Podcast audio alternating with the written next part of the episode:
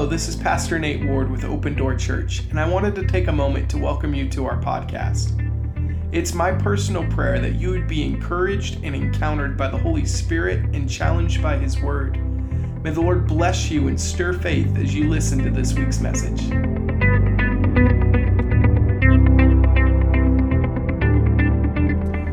Well, guys, uh, speaking of Christmas gifts, and I know Adam just kind of asked jokingly who got the best gift, but I really want to know who got the best gift. What'd you get? You got a KitchenAid. Well, there's that's pretty cool. Anybody else? Can anybody top a KitchenAid? Wait, what'd you get? Oh, come on, Jack. People are booing him when he says that. well, whatever. I'm gonna go with KitchenAid. Uh, you win. You win a KitchenAid. There you go. Woo. And then Kelly and I win because we got you the KitchenAid. Woo! Just kidding. Anybody get a worse gift? Like, who got the absolute worst gift this year? Nobody's a, like your family's still in the room, and so you don't want to talk about it. Is that kind of the deal? Anybody get a terrible gift? It doesn't even have to be this year. Somebody just tell me like the worst gift that you ever got that was like a real gift on Christmas. The gift you never got. What have you been asking? I've been asking for a snowmobile for years. For like seriously, for like the last six years. Who gets a snowmobile this year for Christmas? My son, not me. Four years old. And he gets a full blown like Polaris RMK like snowmobile. I'm gonna ride that thing around, okay? Uh, but uh, back uh, to, to, backtrack, I've gotten some pretty bad gifts in the past. Um, pre like coming into family, we were all like bachelors and give each other like dumb gifts. I one time got a, a gift that was literally a stocking full of uh, my best friend's uh, cat litter. Um, and they thought that that was funny. And like we, like it wasn't like a white elephant, like one of those gift exchange games. Like we were giving each other gifts. Like we got her something nice. Uh, I don't remember like something. It was at least ten bucks, you know. And uh, she's like, "Here, Merry Christmas!" And there's cat litter and what. I'll, I'll let your imagination go wild with that. We were we were a little like bummed about that. Uh, I did learn though that uh, towels are not great Christmas gifts. I thought I did a great job uh, when Kelly and I first got married. I was like, man, what? She's always talking about how she would like nice towels.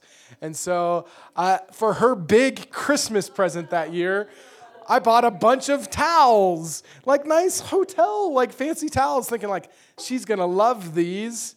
Um, but turns out uh, she would much rather have something like sparkly um, and not uh, ultra practical like towels. Um,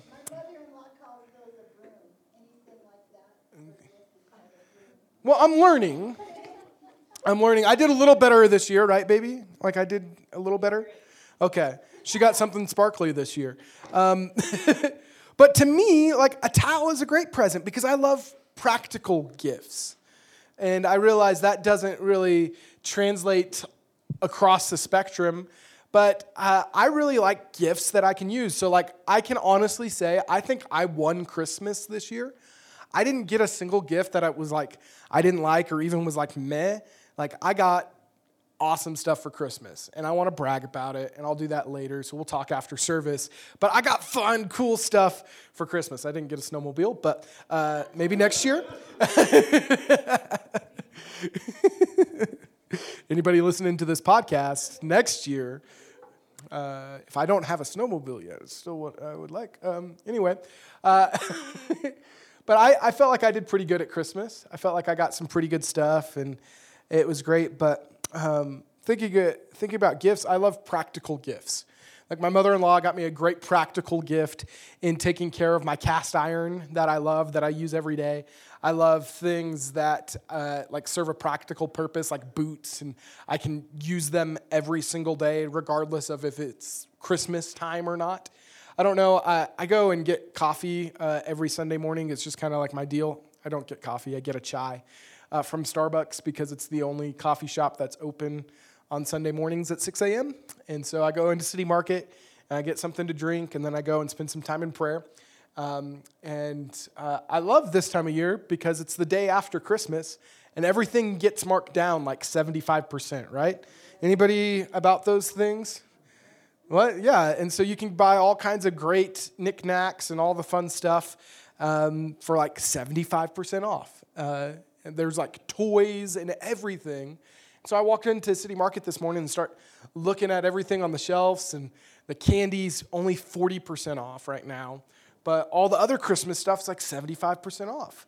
You get like an ugly Christmas sweater that says joy on it, or like Christmas decor, or like these absurd gifts that you'd really only give in like a white elephant game because they're all Christmas themed, right? That's the whole idea of Christmas, is that once Christmas is over, you can't really sell the Christmas themed things because they only fulfill a specific purpose for a very minuscule amount of time throughout the year, right? That's how clearance works, and they've got to make room for Valentine's Day candy. Like, no joke, last week I was at Walmart and I was like doing last minute Christmas shopping for Christmas dinner, and they already have all the. I went to go like the Christmas candy aisle to see if I could find my wife a chocolate orange. Nope, but I could get her a bag of confection hearts, right? It's not, it's, anyway. Nobody cares. Um, I don't know why I got off on this rant about Valentine's Day candy in the middle of my Christmas message. but we'll bring it back. Um, you're thinking of gifts. You're thinking of, uh, you know, I was talking about gifts that you give, great gifts, bad gifts or pointless gifts, or the gifts that are kind of cool, but really only serve use and functionality around Christmas time. And I was thinking about this as I was looking at all this stuff this morning uh, while I was waiting for them to make my chai, and I was like, oh, I could get a good deal on some Christmas stuff right now. It's like 75% off. This is going to be great. And I started looking at it, I was like, this is just junk. Like, why do I want to spend money on junk? I would rather give money to people to take away the junk that I already have in my house. Like, I was trying to find like a good deal on some more Christmas stuff, and I was like, I'm just gonna throw this in a box and not see it till next year if I buy like this joy decoration that we'd put on a shelf. Like, why am I gonna spend money on this? And uh, it kind of weighed heavy on me as I started thinking about how many people in our culture today kind of treat Jesus in the same way. They treat the gift of God in the same way as, uh, you know, we'll bust them out around Christmas time, maybe Easter if we're lucky, and we'll, we'll have these, these few weeks of year where Christ might be present in conversation and might be at the forefront of our thoughts because you know what? We get to have a holiday and we get time off and, and we get to, to celebrate in a sense. And just want to caution us, want to, want to urge you that we can't make a big deal as Christians about putting Christ back in Christmas if he's not present every day.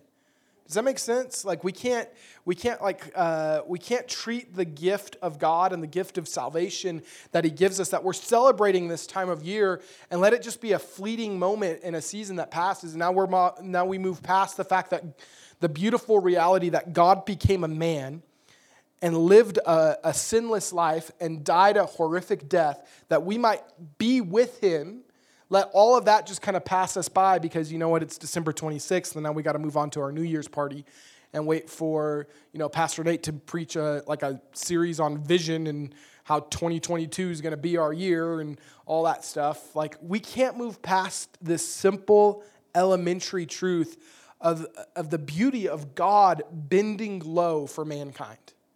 And I, I would hate for us to do a disservice this morning about kind of wrapping up our Christmas celebration, remembering the fact that God came, and let it be like a warm, fuzzy, nostalgic feeling while we sing Christmas songs and move past that.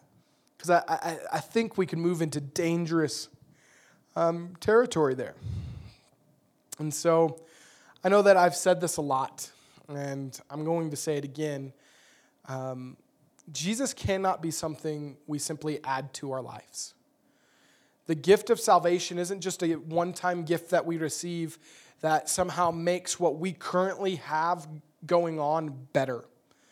I don't want us to confuse following Jesus with convenience because he never ever stated that in any of his in any of his writings, in anything that Jesus ever said, uh, or in the Bible, do we see uh, the gift of salvation? Do we see what Jesus did for us uh, for our convenience?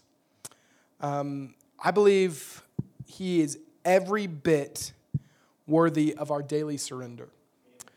And so I, I, put, I say this a lot. I say that Jesus um, isn't just something that we add, our, add to our lives to make it better, but he's got to be the one that we completely surrender to, and that changes everything.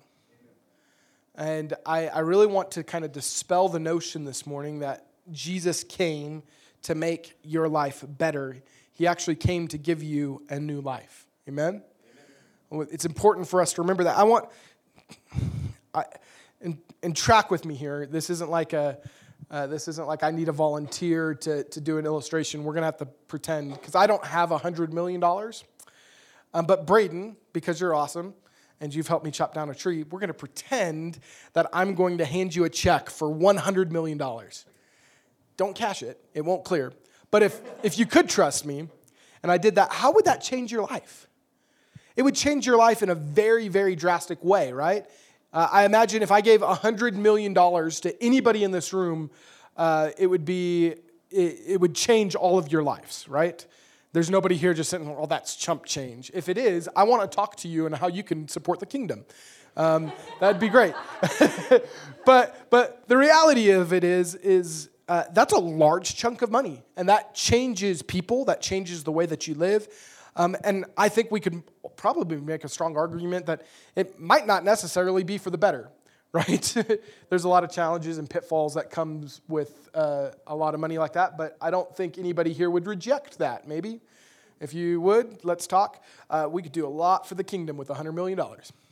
I'm just saying this. Something that drastic and that generous would completely alter the rest of your life. Yet, I think we take we take something like that and something far more glorious in the coming of Jesus, something far better in the gift of salvation that Jesus offers us, that demands a changed life in response to what he gives. So many of us look remarkably similar to the way that we lived before we knew Jesus. And I'm not trying to I'm not trying to play this game of where we're like we compare God to money or anything like that. What I'm trying to say is Jesus is far better than $100 million. And our life should look drastically more different because we have Jesus than it would if we just had $100 million. Does that, does that make sense this morning, friends? And so I'm saying that uh, because things should look different.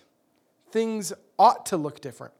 Ephesians 2, verses 8 and 9. I think I gave those to you guys to put up there. Uh, this is what Paul would tell us. He says, For by grace you have been saved through faith, and that not of yourselves, it is the gift of God, not of works, lest anyone should boast. That's good news, friends. That's what we're celebrating this morning. That's the beautiful promise that we have is the fact that we were broken in humanity. God saw our great need and still desired us. It's what Romans tells us that uh, while we were still sinners, God demonstrated his love for us, right?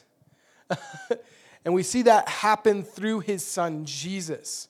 That's what we're celebrating today, right? This gift of salvation, this free gift.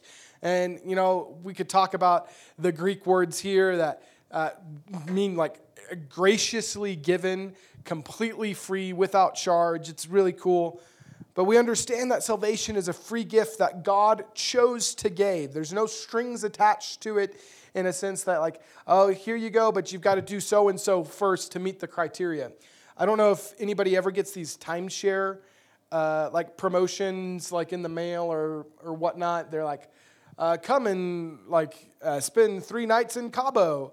Uh, but really, you have this list of pre criteria that you meet.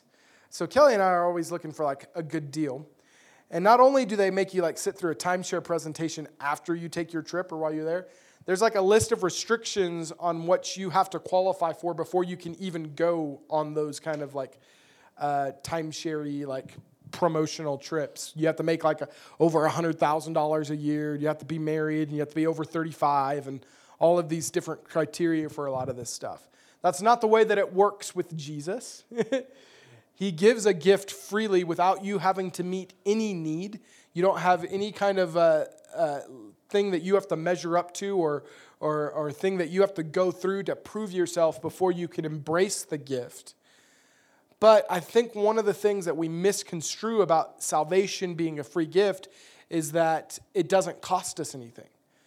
Because, yes, salvation is free, but salvation is the entry point into kingdom living. Salvation is the entry point into life with Jesus. And Jesus very, very clearly, multiple times throughout the scripture, uh, says that there's a real cost in following him.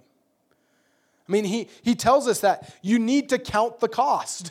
we, we read that, that to follow Jesus, that we're going to have to take up our cross and deny ourselves. There is a real cost in saying yes to Jesus. And now, I'm not saying that salvation is earned by any means, but when we say yes to Jesus, when we embrace that gift that He is so freely given, it demands a response. It demands a life that looks different than it did before. And if our lives do not look radically different from before we said yes to Jesus than they do after we said yes to Jesus, we're missing something about the transformative power of God and the Holy Spirit. Because He did not die, He did not come as a baby, He did not live as a man, He did not die uh, and give us the Holy Spirit so we could look marginally better.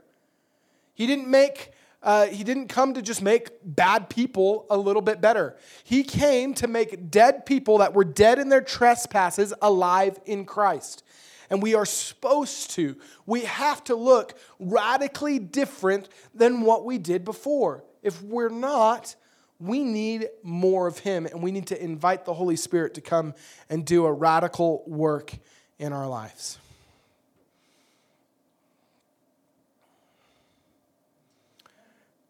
Because Jesus didn't just save us from something. We all know, like, we've heard probably the sh- cliche about uh, Jesus being like our get out of hell free card, and it's more than that.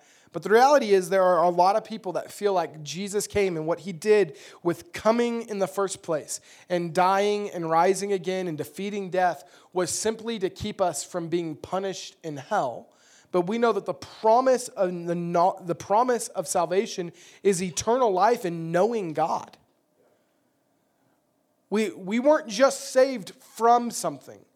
God didn't just come to save us from sin, but He actually saved us for something.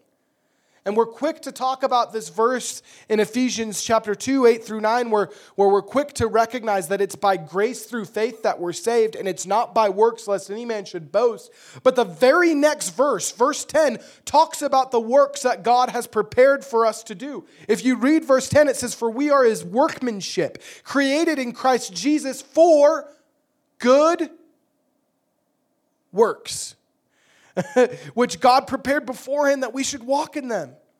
And so we have to understand that God, yes, we didn't do anything to earn our salvation.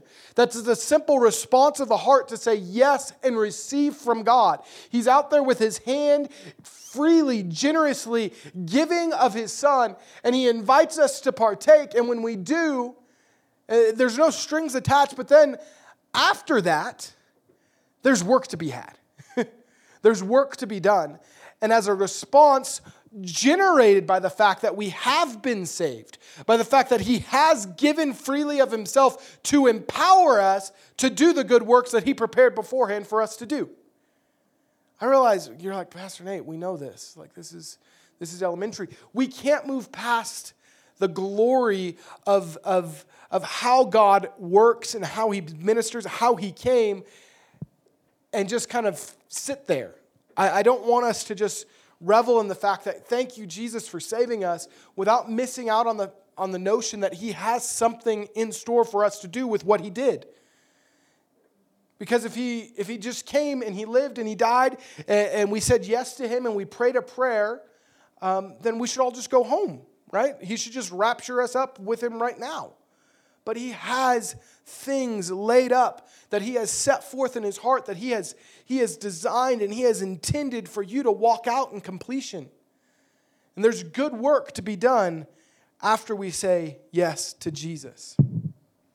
Does that make sense? And so we're talking about these things today. We're, we're going to talk about the incarnation, which is, you know, It's a fancy theological word. It's not in the Bible, but we're talking about God becoming a man. That's what we're celebrating here at Christmas time. We're going to take communion, and I'm excited about that, but I don't want the familiarity of the nativity, the, the, the familiarness of, uh, of maybe the Christmas story to lose its potency, to lose its power just because, you know, we've heard it, to let it go in one ear and out the other and be like, oh, yeah, I agree with that. But I want us to think about uh, the craziness of God in His glory choosing to become a man.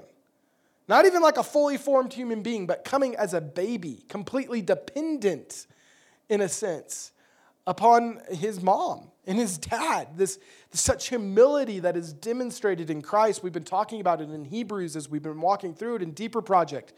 It's amazing. And I, I've heard it put this way before that, that religion is man's way of reaching out to God, right?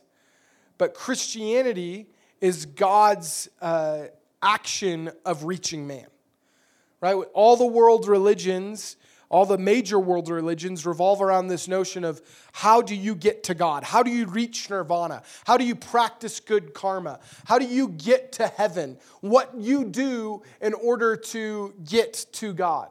You look at Hinduism, Buddhism, all of these, uh, all of these kind of major world religions revolve around the, the human aspect of you doing something to get to insert your kind of theological preference here where Christianity throws that all on its head, and it's no longer about what you do to get to God, but it's all about what Jesus did to get to you.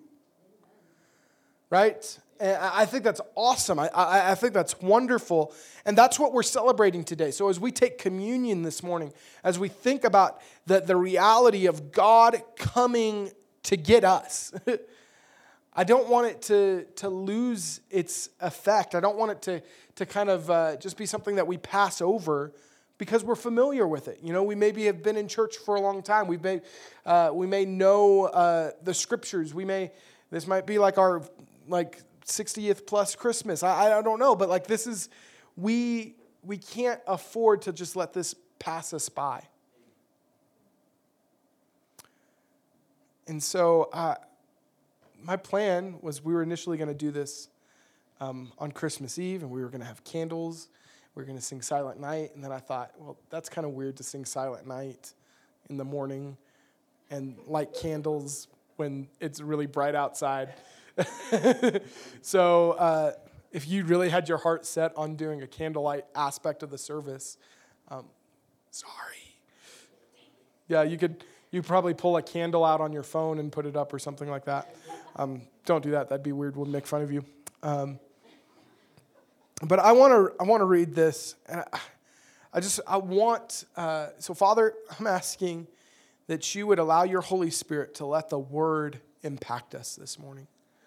Lord, we think about these things. They, they seem elementary. Lord, we, we might know them in theory, but Lord, help us put them into practice. Lord, we want to be transformed by the reality of your coming, not just agree with it, not just embrace it, not just accept it, but Lord, we want to surrender to it. We want to surrender to you. And I'm asking that your word would, uh, would do what you designed it to do, what you intended it to do. Jesus' name. John 1:14 tells us. This is what we're celebrating. This is what we've been celebrating this whole kind of Christmas season and we're reminded that the Word became flesh. This is talking about Jesus here and dwelt among us. And we beheld his glory, the glory as of the only begotten of the Father, full of grace and truth. Thank you, Jesus. And Adam, I'm going to invite you to come on up and get ready. We've been reading in Hebrews, we've been reading in deeper project. Hebrews chapter 2 talks about the humanity of Christ.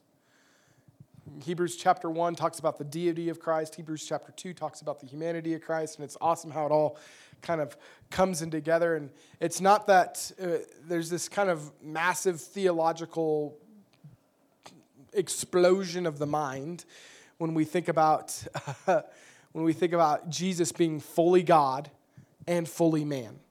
And a lot of, a lot of uh, I, I know that I've heard it preached before that God set aside his deity to embrace humanity. And I, I feel like that is dangerous theology because uh, God was always God, and Jesus is always God, and he came as a man to be fully God and fully man, and I can't figure out the math on that. And so it's one of those mysteries, wonderful things that should stir your heart to wonder as we think about God, not just being half God, half man, not just was God and now is a man, but we see in Jesus God incarnate, fully man, fully God, but embracing and choosing to live as a human. And we read that in Hebrews chapter 2, verse 14. It says, Because God's children are human beings. Because you and I are human, made of flesh and blood, the Son, God, also became flesh and blood. For only as a human being could he die. Right? That makes sense. Right? God can't die. So he chooses to become fully man that he might taste death. Because only by dying could he break the power of death. Only in this way could he set free all who have lived their lives as slaves to the fear of dying. And so I know it's kind of a, we think of Christmas time as the time where Jesus came as a baby in a manger, right? We think about the Magi, we think about who weren't there, uh, we think about uh, the shepherds, and we think about the Christmas story. We think about little baby Jesus uh, away in a manger, if you will. And that's awesome. We celebrate that because that's all fulfillment of the Old Testament promises, and it, it shows that God is serious about doing what He said He was going to do. And it, he, He's serious about His follow through. And we, we, we think about Jesus, but, but He didn't stay a baby in a manger, but He lived a real life, a sinless life, right? And eventually tasted death because it was only by dying that he could break the power of death over his children. and that is the promise that we celebrate. That's the whole reason why Christmas is a big deal for us. It's not just that Jesus came, that's awesome, but Jesus came, he lived, and he died, and he rose again, and he's coming back again. It gets better. We're only like midway through the story right now. but we have reason to celebrate because he has broken the power of death because he became flesh and blood. And so, what we want to do this morning is we want to remember that in the way that Scripture instructs us to remember that by taking the Lord's Supper, by taking communion. And so, we're going to. We're going to sing this song one more time. And over the next couple minutes, if you would, as you're prepared, would you come and we have the elements over here we have juice, and we have crackers. Um, and we'll, we'll come back together at the end of this song. We're going to take the Lord's Supper together. But this is what the Apostle Paul would tell us in 1 Corinthians chapter 11. For I received from the Lord that which I also delivered to you that the Lord Jesus, on the same night in which he was betrayed, took bread. When he, and when he had given thanks, he broke it and said, Take, eat. This is my body, which is broken for you. Do this in remembrance of me. In the same manner, he also took the cup after supper, saying, This cup is the new covenant in my blood. This do as often as you drink it in remembrance of me. For as often as you eat this bread and drink this cup, you proclaim the Lord's death until he comes. Paul would go on to warn us in that same chapter to be careful how we take this cup. Be careful how we, uh, how we take this bread. That we shouldn't do it in a manner that's unworthy. That we should examine ourselves. And so as we worship this morning, I'm, I'm going to ask us to, to just have a little heart check with the Lord. Just check in and, and see how you're doing.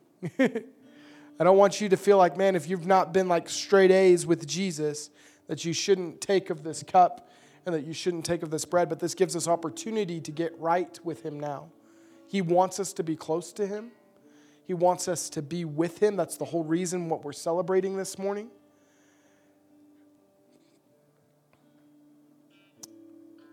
And so I'm going to pray real quick, and then we're going to sing this song. And as we do that, we'll, we'll grab the element. So, Father, thank you. Lord, I'm thankful that you provided a way. Or that you just didn't see the mess that we were in and leave it that way. But Lord, you took on flesh and blood. You lived a real life. You died a real death so that we could be with you. We thank you for that. Thank you for listening to this week's message. Our ministry is made possible entirely by the faithful generosity of people just like you. If you were blessed by this message and would like to partner with what the Lord is doing in Pagosa Springs, visit us online at www.opendoorpagosa.com. Here you can give, see our service times, and stay connected with Open Door Church. We hope to see you soon.